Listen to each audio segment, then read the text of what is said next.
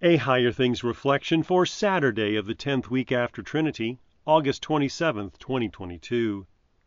In the name of the Father, and of the Son, and of the Holy Spirit. Amen. O God, when you went out before your people in your goodness, O God, you provided for the needy. Blessed be the Lord, who daily bears us up. God is our salvation.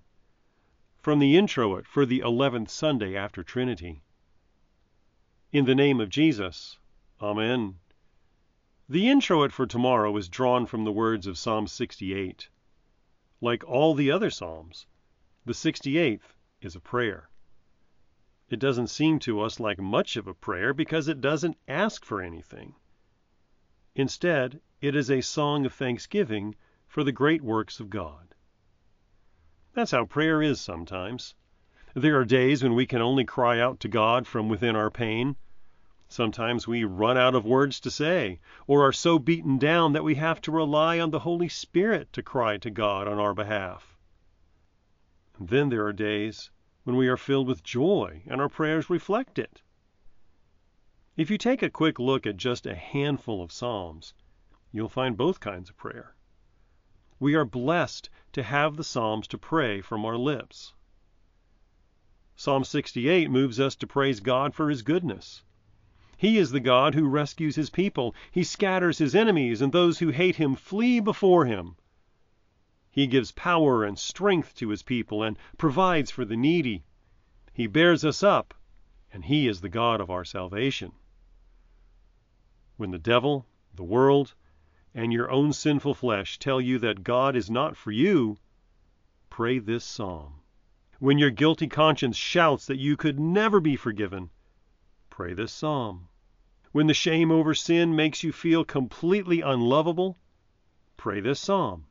When the events of your life scream at you that God is absent, pray this psalm. For the one who bears you up is the one who was lifted up on a cross to remove the burden of your sin and shame. Jesus is the one who settles you into a home called the church. Jesus is the one who is your salvation from death.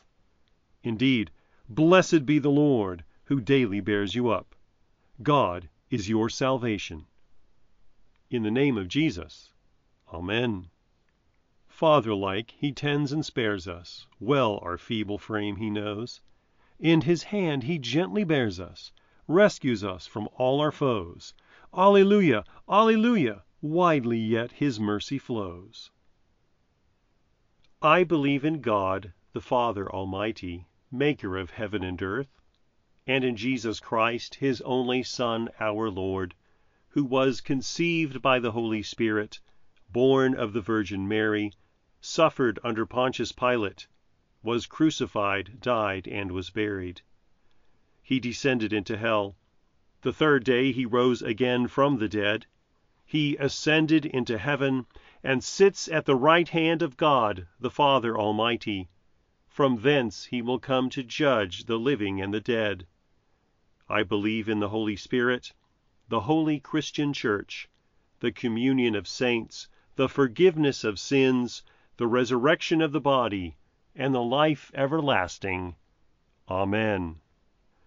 Our Father, who art in heaven, hallowed be thy name. Thy kingdom come, thy will be done, on earth as it is in heaven. Give us this day our daily bread, and forgive us our trespasses, as we forgive those who trespass against us. And lead us not into temptation, but deliver us from evil. For thine is the kingdom, and the power, and the glory, forever and ever. Amen.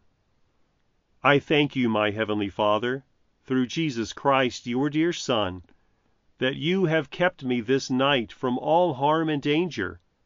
And I pray that you would keep me this day also from sin and every evil, that all my doings and life may please you. For into your hands I commend myself, my body and soul and all things. Let your holy angel be with me, that the evil foe may have no power over me. Amen. Higher Things Daily Reflections are free, just like the gospel, but they exist and grow from your generous contributions. All donations are tax deductible. If you would like to contribute to the work of Higher Things and support these daily reflections, log on to www.higherthings.org/reflections for more information. Study Christ's words on the cross to see how you can show more Christ-like grace in your life. Perfect for group or individual study, each chapter has a Q&A at the end, and the back of the book includes a leader's guide. Check out Grace Under Pressure, now available from Concordia Publishing House.